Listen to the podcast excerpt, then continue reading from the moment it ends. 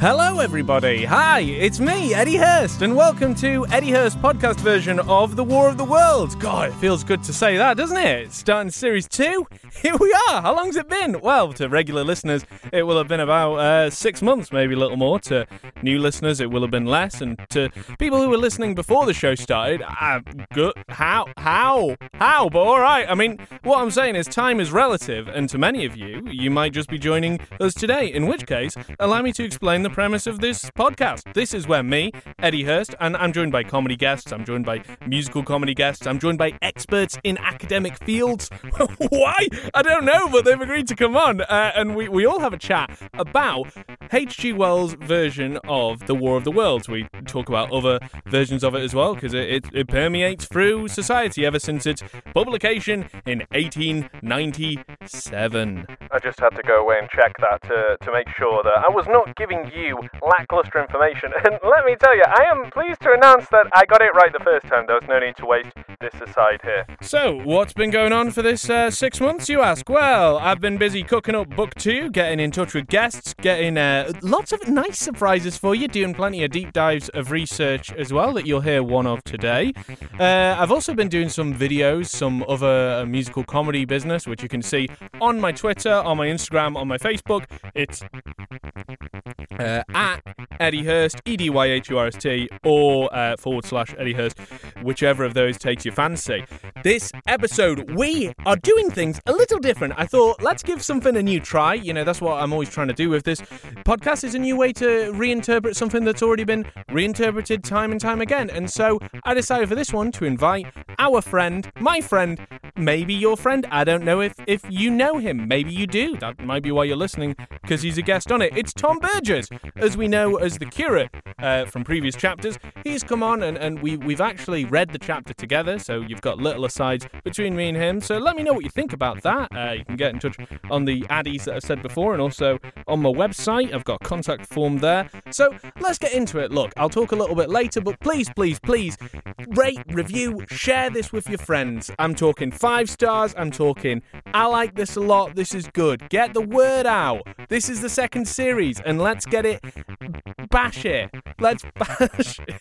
Let's, let's bash it. That's what I wanted. Bash it. That's. Uh, is that a phrase? I don't know. I've said it now. If somebody reviews it and says, uh, this podcast bashes it, I would, oh my, I'd be over the moon. I could not explain to you how, how delighted I would be at that. Anyway, without further ado, here we go. Book 2 The Earth Under the Martians. Chapter 1 Underfoot. Oh, I've got something on me foot. Oh, humans, so disgusting. Just wipe it off on those house over there. In the first book, I have wandered so much from my own adventures to tell of the experiences of my brother that all through the last two chapters, I and the curate have been lurking in the empty house at Halliford, whither we fled to escape the black smoke. I, li- I like that he introduces back to the two main characters currently. Uh, lurking. That's how it describes us. Lurking. How am I going to win? lurking. How am I going to win over the readers? You want a couple of sympathetic characters, so let's make them seem as sinister as possible. uh, lurking in a in a basement. There I will resume. We stopped there all Sunday night and all the next day, the day of the panic, in a little island of daylight, cut off by the black smoke from the rest of the world. We could do nothing but wait in aching inactivity during those two weary days. My mind was occupied by anxiety for my wife. I figured her at Leatherhead, terrified, in danger, mourning me already as a dead man. I paced the rooms and cried aloud when I thought of how cut off I was from her, of all that might happen to her in my absence. My cousin I knew was brave enough for any emergency, but he was not the sort of man to realise danger quickly, to rise promptly. What he's saying is, he's a fucking moron. What was needed now was not bravery, but circumspection. My only consolation was to believe that the Martians were moving Londonward and away from her. Such vague anxieties kept my mind sensitive and painful. I grew very wary and irritable with the curate's perpetual ejaculations. I tired of the sight of his selfish despair, Uh, this is a perfect, uh, perfect time to put in my uh, my jingle for, for things we did Different things. which of course ejaculations um, in Victorian times uh, would would have meant more just making a random noise than it Sure would it have meant, uh, did, Eddie. Sure. But I love that he's annoyed. Like, so the narrator's going round crying aloud in his house, and yet when somebody else has their own thing going on, all of a sudden that's like really like, oh, his perpetual ejaculations. Yeah, suddenly, I, I tired of the sight of his selfish despair. What about mine? After some ineffectual remonstrance, I kept away from him, staying in a room, evidently a children's schoolroom, containing globes, forms, and copybooks. When he followed me thither, I went to a box room at the top of the house and, in order to be alone with my aching miseries, locked myself in. Lock myself in my room to be alone with my misery. Nobody understands, but these Martians are scaring We were hopelessly hemmed in by the black smoke all that day and the morning of the next. There were signs of people in the next house on Sunday evening, a face at the window and moving lights, and later the slamming of a door. But I do not know who these people were, nor what became of them. We saw nothing of them the next day.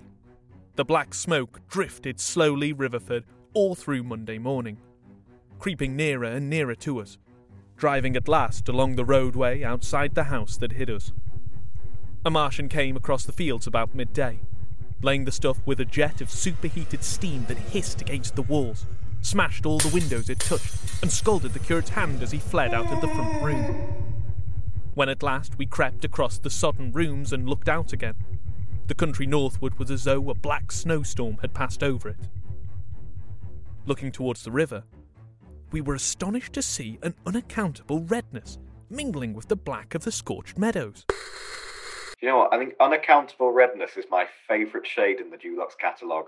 I love it. For a time, we did not see how this change affected our position, save that we were relieved of our fear of the black smoke. But later, I perceived that we were no longer hemmed in, that now we might get away. So, as soon as I realized that the way of escape was open, my dream of action returned. But the curate was lethargic, unreasonable. We are safe here. He repeated. Safe here. I resolved to leave him. Would that I had. I wonder if he is warming to the curate. He's finally, they're finally starting to get on, aren't they? Wiser now for the artilleryman's teaching, I sought out food and drink. I'd found oil and rags for my burns. And I also took a hat and a flannel shirt I found in one of the bedrooms. When it was clear to him that I meant to go alone, had reconciled myself to going alone, he suddenly roused himself to come. And all being quiet throughout the afternoon, we started about five o'clock, as I should judge, along the blackened road to Sunbury. In Sunbury, and at intervals along the road, were dead bodies lying in contorted attitudes, horses as well as men, overturned carts and luggage, all covered thickly with black dust. That pall of sindry powder made me think of what I had read of the destruction of Pompeii. Day 65 in this Arctic research hut, and finally, I feel like I'm making progress, unraveling the mystery of who I am, why I keep getting remade and reprogrammed. Oh, hello, it's me, the explaining lad. Uh, what was it? Uh, Pompeii. Oh, yes, of course, Pompeii is a town that's part of ancient Rome.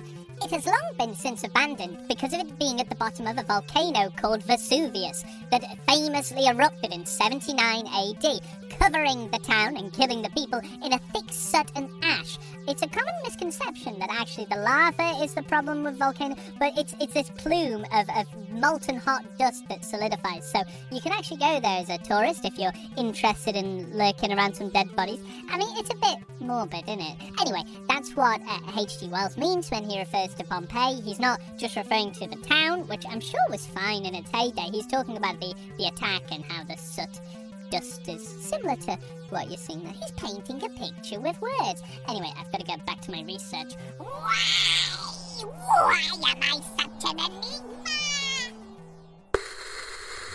We got to Hampton Court without misadventure, our minds full of strange and unfamiliar appearances. And at Hampton Court, our eyes were relieved to find a patch of green that had escaped the suffocating drift. We went through Bushy Park, with its deer going to and fro under the chestnuts, and some men and women hurrying in the distance towards Hampton. And so we came to Twickenham. These were the first people we saw. Away across the road, the woods beyond Ham and Petersham were still afire. I mean, it's worth. I, I do really want to mention that there is a place called Ham, which I think is the most English name for a town. I like that it's differentiated. There's ham and there's Peter's ham. yes, don't you dare eat. This ham is for everyone. Everyone who's been listed in the census. This is Peter's alone. If you touch it, my friend, they'll be held to pay. there's Peter's ham, there's Lewis ham, there's pecking. There's ham that you can only peck at. That's pecking ham. That's just for the birds. Just for the birds. Feed the birds. Ham. Ham. Tuppence a ham. Twickenham was uninjured by either heat ray or black smoke, and there were more people about here, though none could give us news. For the most part, they were like ourselves, taking advantage of a lull to shift their quarters. I have an impression that many of the houses here were still occupied by scared inhabitants, too frightened even for flight. Here too, the evidence of a hasty rout was abundant along the road. I remember most vividly three smashed bicycles in a heap, pounded into the road by wheels of subsequent carts. Uh, it's probably him smashing them bikes, wasn't it? Because he, uh, cause he can't ride a bike, can he? I'll be honest. Yeah, yeah. No, it would probably be. I thought you'd bring that up. I cannot ride a bike, and I would. I would smash any bicycle I saw, and I will leave them in a heap as well. I want them to look like like a mangled mess. it's just one cart that the narrator has pushed over, backwards and forwards, over the bike. We crossed Richmond Bridge about half past eight. We hurried across the exposed bridge, of course, but I noticed floating down the stream a number of red masses, some many feet across. I did not know what these were. There was no time for scrutiny, and I put a more horrible interpretation on them than they deserved.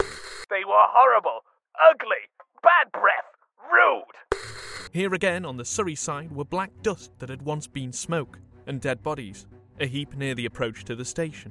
But we had no glimpse of the Martians until we were some way towards Barnes. We saw in the blackened distance a group of three people running down a side street towards the river, but otherwise it seemed deserted. Up the hill, Richmond town was burning briskly. Outside the town of Richmond, there was no trace of black smoke. So they're in, they're in London now, uh, in Richmond. That was quick. Well done. Well done. That was very quick. Just saying, they had a nice little jolly over at Hampton Court, and now they're in now they're in old foggy London town. They barely did anything at Hampton Court, did they? It feels like a waste of a trip. Might have got a postcard or something. Especially if, if for once you can get in for free because everyone's dead. No, pop in, look around, mess around with some of the stuff, see if anyone notices when they come back. Optimistic at this point. That's an optimism that the narrator doesn't have. That that um he can muck around with something as a little jape. There's none of that Blitz spirit, is there? In the Blitz, we were all pranking each other because we did a bit. I kept hiding my friend's gas masks. It was great. Then suddenly, as we approached Kew, came a number of people running, and the upper works of a Martian fighting machine loomed in sight over the housetops, not a hundred yards away from us. We stood aghast at our danger, and had the Martian looked down, we must immediately have perished. We were so terrified that we dared not go on, but turned aside and hid in a shed in a garden. There the curate crouched, weeping silently, and refusing to stir again. Look, we've spent a lot of time talking about the curate. His brain, his fears, his loves, his passions, his bod. He's a more fleshed out character than Mrs. Narrator. You know, the whole purpose of travelling around in this book. But if your first introduction to War of the Worlds like me was through the movies, the musical, or the Orson Welles radio drama, chances are that this guy with his wussy mad attitude is a character you've probably not seen in any of the other adaptations. If you have seen some sort of curate or assignee to the God Squad during the times of Martians, you might be aware of Parson Nathaniel in Jeff Wayne's musical version of The War of the Worlds, a rock and roll preacher with the voice of Phil Lynott and no one else. Come at me with that new generation Jason Donovan. Hashtag not my Parson Nathaniel. Or maybe you know Pastor Dr. Uncle Father Matthew Collins from the George Pal produced 1953 Cold War vibe movie. I might have added um, two, two of those titles to Pastor Dr. Uncle Father Matthew Collins. And in the Spielberg film, uh, and the Orson Welles radio show, actually, there isn't even any religious body that takes part in the story. I mean, unless you count Tom Cruise and, and his Scientology stuff. I mean, that that would have been a shoe in, right? There's loads of mythology about aliens in there. It'd been perfect fit. So what gives? Why does the role of the curate seem so interchangeable and, like olives on a pizza, only good for a movie? I mean, I guess there's a lot of possible answers. The changing role of religion in society, different audiences perceiving offence, and just how much there is of the story you need to cram into, that sometimes maybe a whingy clergyman that finds themselves stuck in a scullery is surplus to requirements. But I thought I'd take a look through some of the tentpole adaptations at how and why the curate changes so much. And th- like that, I mean like big cultural adaptations, not like adaptations of tentpoles. I don't know if anyone has adapted them. I mean, what, like, what would it be? A sharpened stick? That's sort of you adapting to the situation of, of no tent poles. I don't I don't think that's adapting the concept of a tent pole. Look, I think at this point you're being willfully misconstruing of my words here. Firstly, the book, The Fair Weakness of Curls and Pale Eyes. The Curate. Now, we already know from previous chapters that the Curate is like an assistant member of the religious community. But we don't really know why he's written as such a wimp. What, what's his redeeming characteristic? He's aware he wants to clear his brain. I guess one reason is probably that, as we have gathered, old Herbie G doesn't much like the curate. Da-da. And this is probably because, and this may come as a real shock, Wells wasn't a big fan of Christianity. Whoa! Mind blown, man! Whether it's in his own autobiography, where he says, I never had hated God so intensely, and then suddenly the light broke through to me, and I knew this God was a lie. That's uh, Herbert George just keeping it light there at the tender age of 11. Or in nearly all his predictions for the future, where he specifically chucks religion out of all society. You know, he's, he's like the opposite of George Michael. Like, because George Michael was all about, you know, he's like, you, you had to have faith. Do you get? And so his, H.G. Wells doesn't. Hello? He doesn't think you should have faith. So it's no surprise that as we're reading a book that is as much Wells' reflections on society in crisis as it is an alien invasion, he's going to chuck a few jabs about religion on the way. It's kind of his thing. And of course, as we all know, organised religion crumbled away following his scathing attack, never to return or play a role in our lives again. It's worth noting that at the time Wells was writing, this was a pretty radical view to have. According to records of the time, around half of the British population would go to church every Sunday. Not to mention the involvement in community activities that church was involved with. Um, living in the UK, uh, there's loads of community halls and things that are, are, run and owned by churches, so there is a connection to the society there. Look, all I'm saying is that there was enough religious biz at the time that it wouldn't be unusual for a community to not only have a priest, but supporting clergy like the curate. They had churches in the same way we have Costa Coffees and Starbucks. They're good for going in and having a read of a book. They didn't have any coffee. Fast forward to 1938, and we're at the Mercury Radio Theatre with Orson Welles. No relation. Now, when you talk about Orson Welles' radio show, most people will know it as the play that tricked America into losing their minds. There was riots, there was calling the police. It's often referred to as the first ever fake news story. Do you remember fake news? Hey, hey, fake news. Do you remember that? However, what is actually the fake news is the the story the story of the fake news because there wasn't really any significant outcry at the time. Instead, a newspaper's response sensationalized it into the history books. I mean, you can go into loads of detail about how Randolph Hearst had it in for Orson Welles, and then Orson Welles would make Citizen Kane as a response to that, and blah, blah, blah. Suffice to say that there was a newspaper that wanted to sell papers, and so decided to make this a bigger story than it was, which is absolutely a strange and unfamiliar thing that we have no experience of in this day and age. And much like there being no actual panic following the broadcast, there was also no curate, or a reverend, or a priest, or any religious person in the play. So it's a good job that I had that tidbit beforehand to cover up the complete lack of anything relevant right here? Maybe maybe it is worth thinking why is there not a religious element in this? Because this is one of the most famous adaptations, and it's kind of hard to say. Like, religion played a big part in the lives of many Americans, especially after the Second World War, and possibly actually increased with the introduction of radio broadcasting preachers. So maybe they thought that, like a radio play in the style of a news broadcast, it wouldn't be believable if there was a religious body there during the reporting, or maybe they just didn't have enough time in under an hour to cram everything in, or maybe it's to do with Orson Welles himself. He was quite a, quite a quiet man when it came to his religious beliefs. Um, he, he sort of kept them to himself, and they didn't it didn't really play a massive role in a lot of his work. All we know is that the broadcast didn't cause the mass panic and hysteria previously reported. Whoa! Mind blown, man! Next, 1953's War of the Worlds, where not only is there a religious fella, this guy is a scientist. Back off, man. I'm a scientist. Pastor Dr. Matthew Collins plays a very different role from that of the curate. He's kind of like a combo of Ogilvy, the astronomer, as a scientist too, but with the added medical doctor compassion. He's the only guy with the courage to just crack open a tinny and chat with the Martians, Mano e Marsho, about their hopes and dreams. And sure, he gets obliterated. I mean, obviously he does. He's just walked up with a pint of Foster's to a Martian. But it's more a sign of the cruelty of the Martians than it is the naivety of men as it is shown in the book. Being a post war US, it's safe to say that in the 60 years between the book publishing and the film being released, a lot culturally has changed. The ideological fight between religion and science that was there in the Victorian times has, at least for a short time, gone a slumber. You know, back when Wells was studying evolution, back when Wells was studying, evolution was having a big kick-off with the church. Whereas in the 1950s, most people were just trembling at the shattering nuclear discoveries of science. Plus, it's a Hollywood movie, uh, baby! Where in the 1950s, you definitely couldn't make a big glitzy movie that slams on the church. I mean, what are you? A, a damn, damn pinko, pinko commie?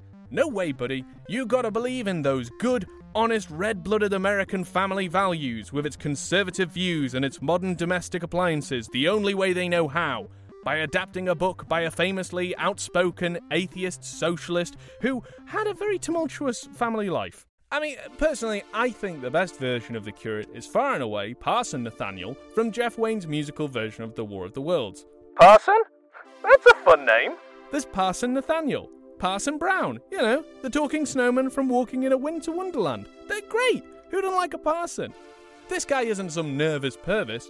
Nathaniel's gone completely nuts after seeing the face of the devil. I saw the devil's sign! It's a rock opera, so it makes sense that you go for more of a rock singer style for it, but you could also see it making a critique of religion in its own way. You know, in the 1960s and 70s, a lot of fundamental Christians weren't keen on the perceived free love and hedonism of rock and roll. They probably got a bit riled up about when the Beatles were saying they were bigger than Jesus. Not even the biggest Jesus in the band. So Wayne could have set up the parson in this very fundamental reading of the situation as a caricature of these radical members of Christianity that had been harshing the mellows of rockers. That'll teach you to harsh my mellow man! Or it was just a way to get more rock songs into it. I mean, not sure how badass you can make a song about being trapped and sad in a scullery. Maybe we'll find out later in the podcast! Lastly, let's take a look at the Spielberg War of the Worlds in 2005. Or maybe let's not, as, yet again, there's not really much of a curate in it. Not even a deacon, or, or a push, a communion tea lady. I don't think she's even in the extras. So rather than being in lockdown with a nervous man of God, Tim Robbins steps into the shoes of a creepy conspiracy theorist to host Tom Cruise and Dakota Fanning. He's basically a big amalgamation of a bunch of characters, and not a single one of them with the manners to throw their hands up in the air and thank the Lord. In many ways, this film is a way of Spielberg to reflect on and represent a post 9 11 America which Christianity plays a part in, but alongside multiple other religions. Spielberg himself is Jewish, and it would definitely seem a bit weird for a film based in New Jersey, being a semi allegory of a terrorist attack on one of the most multicultural cities in the world, to have a huge chunk of it dedicated to either dunking on or celebrating the Christian church. Not even the biggest Jesus in the band. So, to wrap things up, Wells had beef with the church on a personal and ideological level, and as he was a single sole creative viewpoint, He could use his platform to create a character that displayed the aspects of the church he wasn't fond of. Orson Welles didn't really have enough time to meditate on religion during his prank, but not really prank, and as an individual didn't really discuss religion in his oeuvre, seeing it as a personal thing. George Pal, in his 1953 movie, did the complete opposite of what Welles did to stick to the old fashioned American values of the 50s, and Spielberg was working in a time when if you mention religion, it's more likely to be about radical extremism than it is about an ineffectual and nervous pastor trapped in a basement. Alright? I hope this one helps anyone using this to cheat on their GCSEs slash A level. I mean, the idea that you're using this is, wow, I feel bad for you. And to anybody else, I hope it adds a little more depth into the book. And if it doesn't do any of them, well, screw you, pal! Well, why don't you make your own podcast? See, I've been busting my ump over here, trying my best to think of interesting deep dives to bring more information in this book to you, to try and elevate it from audiobooks, which you can get from anywhere else. And I'm just trying here to do something different and unique, and you keep throwing it back in my face. Let's get back to the book. But my fixed idea of reaching Leatherhead would not let me rest, and in the twilight I ventured out again. I went through a shrubbery, and along a passage beside a big house standing in its own grounds, and so emerged upon the road towards Kew. The curate I left in the shed, but he came hurrying after me. The one time he's actually tried to get away from him and it hasn't worked. That's so awkward, isn't Call it? him the boomerang, because he always comes back. Uh, Yeah, a boomerang, but he's never actually tried throwing him away. and that's, it. that's where he keeps going wrong. That second start was the most foolhardy thing I ever did, for it was manifest the Martians were about us. No sooner had the curate overtaken me than we saw either the fighting machine we had seen before or another, far away across the meadows in the direction of Kew Lodge. Four or five little black figures hurried before it across the green grey of the field, and in a moment it was evident that this Martian pursued them. In three strides he was amongst them, and they ran radiating from his feet in all directions. He used no heat ray to destroy them, but picked them up one by one. Apparently, he tossed them into the great metallic carrier which projected behind him, much as the workman's basket hangs over his shoulder. It was the first time I realized that the Martians might have another purpose than destruction with defeated humanity. We stood for a moment petrified, then turned and fled through a gate behind us into a walled garden. Fell into, rather than found, a fortunate ditch. Fortunate Ditch.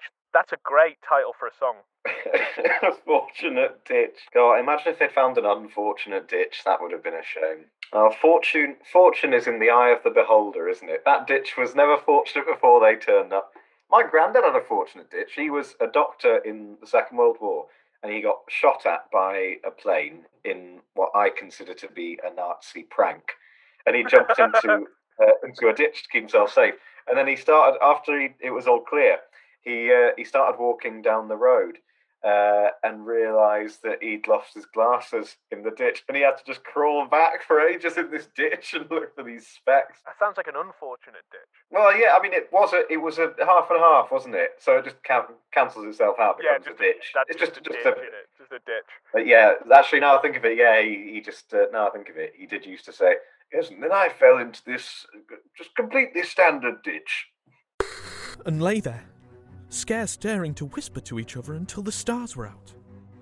I suppose it was nearly eleven o'clock before we gathered courage to start again, no longer venturing into the road, but sneaking along hedgerows and through plantations, and watching keenly through the darkness, he on the right and I on the left, for the Martians, who seemed to be all about us. In one place, we blundered upon a scorched and blackened area, now cooling and ashen, and a number of scattered dead bodies of men, burned horribly about the heads and trunks, but with their legs and boots mostly intact, and of dead horses, fifty feet perhaps, behind a line of four ripped guns and smashed gun carriages. Sheen, it seemed, uh, had escaped destruction, but the place was silent and deserted. Here we happened on no dead, though the night was too dark for us to see into the side roads of the place. In Sheen, my companion suddenly complained of faintness and thirst, and we decided to try one of the houses. The first house we entered, after a little difficulty with the window, was a small semi detached villa, and I found nothing eatable left in the place but some mouldy cheese. There was, however, water to drink, and I took a hatchet, which promised to be useful in our next housebreaking. That was sometime after the invasion, though, wasn't it? that was um, It's not. after he'd got back into the swing of things. I've done. I've done a. I've crunched the timeline for this, and it's been less than two weeks, like since the Martians arrived. so it's it's taken him less than two weeks to start. He he has taken to housebreaking more than he took to the idea of needing food on a journey. Like somebody somebody had to explain that to him. This he's a natural. Yeah, of course I need a I need a, a, a hatchet. Obviously I need a hatchet. How else am I going to break into a house? We then crossed to a place where the road turns towards Mortlake. Here there stood a white house within a walled garden. And in the pantry of this domicile, we found a store of food two loaves of bread in a pan, an uncooked steak, and the half of a ham. That is the food, not the town. It could be Peter's still, though. We don't know. Yeah, there's no. He's not. He's not said whether it's Peter's ham. Peter will be furious, but that's why he's got the hatchet in case he needs to defend himself. I give this catalogue so precisely because, as it happened, we were destined to subsist upon this store for the next fortnight. Bottled beer stood under a shelf, and there were two bags of haricot beans and some limp lettuces. Now, I don't know about you, but I always find that if you're gonna have lettuce, you want it limp. Nice limp lettuce. This pantry opened into a kind of wash up kitchen. And in this was firewood. There was also a cupboard, in which we found nearly a dozen of burgundy, tinned soups and salmon, and two tins of biscuits. We sat in the adjacent kitchen in the dark, for we dared not strike a light, and ate bread and ham, and drank beer out of the same bottle.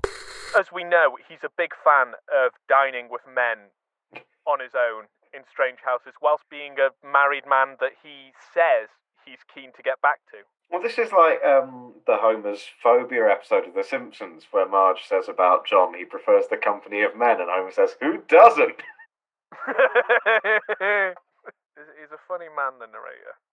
The curate, who was still timorous and restless, was now, oddly enough, for pushing on. And I was urging him to keep up his strength by eating when the thing happened that was to imprison us. It can't be midnight yet, I said. And then came a blinding glare of vivid green light. Everything in the kitchen leaped out, clearly visible in green and black, and vanished again. And then followed such a concussion as I have never heard before or since. So close on the heels of this, to seem instantaneous, came a thud behind me. A clash of glass, a crash and rattle of falling masonry all about us. And the plaster of the ceiling came down upon us, smashing into a multitude of fragments upon our heads.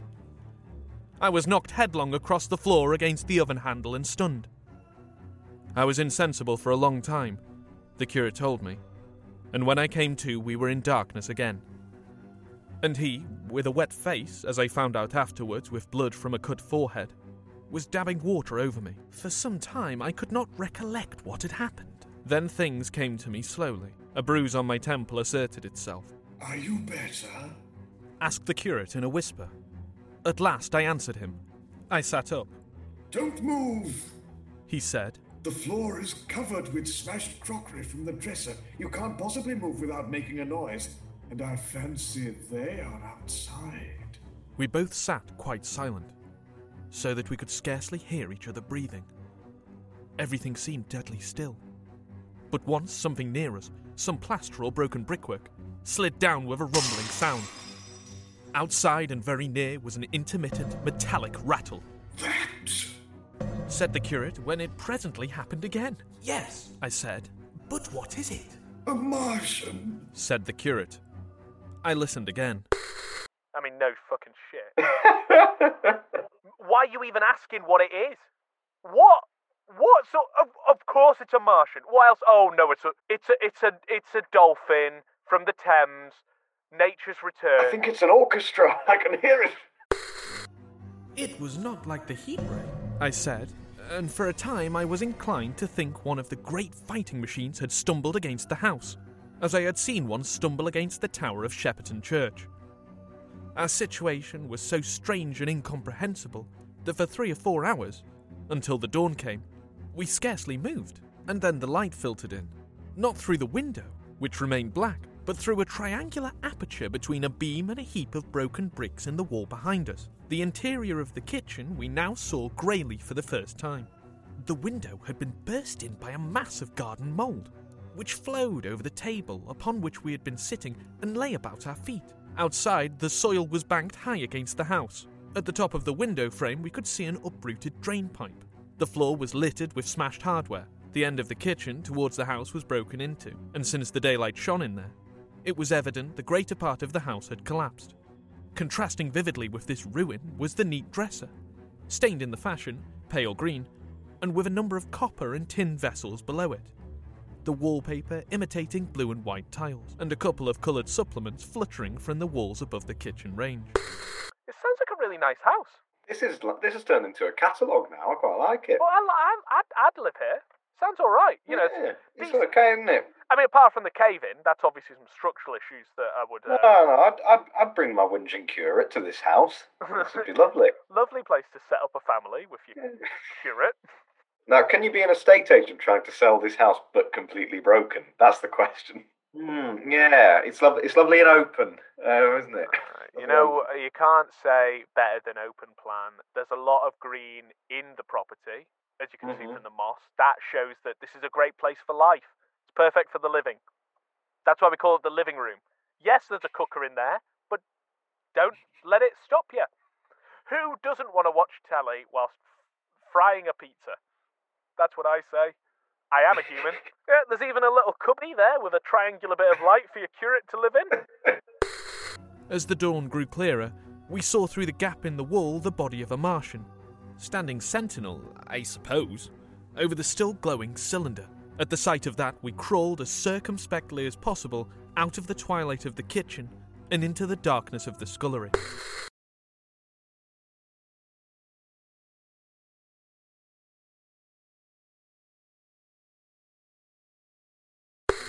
Abruptly, the right interpretation dawned upon my mind. The fifth cylinder, I whispered. the fifth shot from Mars, has struck this house and buried us under the ruins. For a time, the curate was silent, and then he whispered. God have mercy upon us. I heard him presently whimpering to himself. Save for that sound, we lay quite still in the scullery. I, for my part, scarce dared breathe, and sat with my eyes fixed upon the faint light of the kitchen door. I could just see the curate's face, a dim, oval shape, and his collar and cuffs. Outside there began a metallic hammering, then a violent hooting, and then again, after a quiet interval, a hissing like the hissing of an engine. like an owl trying to start a motorbike is what I've got in, in, in my uh, notes for what that's going to sound like. It's like.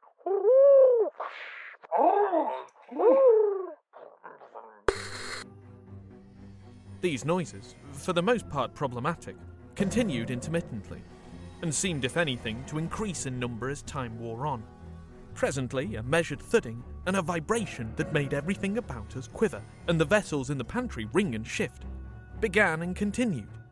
Once the light was eclipsed, and the ghostly kitchen doorway became absolutely dark. For many hours we must have crouched there, silent and shivering, until our tired attention failed. At last I found myself awake and very hungry. I'm inclined to believe we must have spent the greater portion of a day before that awakening. My hunger was at a stride so insistent that it moved me to action. I told the curate I was going to seek food, and felt my way towards the pantry. He made me no answer. But so soon as I began eating, the faint noise I made stirred him up, and I heard him crawling after me.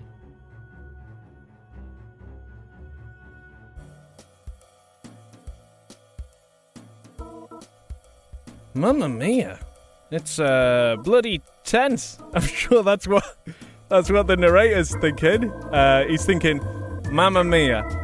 Uh, well, there we go, guys. I mean, thank you very much for Tom for coming on. Uh, i- i- if you've enjoyed his his outlook on life, well, he runs a podcast. He's he's done two series of it. Into the Archives with Peter Fleming. He looks after a fantastic character called Peter Fleming, who is a a, a, a, a children's TV producer. Um, and, and this is a podcast where he tries to, to find old old footage of his, his shows. It's very funny, it's great. I highly recommend it. Also, please, you know, if you've enjoyed this, let me know. Get in touch with me on Twitter, Instagram, Facebook. It's EDY Hurst on all of those. Please do like, review, and share this podcast. As I said before, with book two, we very much wish to bash it. Um, we will be back. We're going to be back every other week uh, on a Wednesday. Change to the Wednesday. So let's see how that goes. Uh, we're on next week. It is chapter two What We Saw from the Ruined House. See you in a couple of weeks, guys. It's great to be back. Thank you for listening.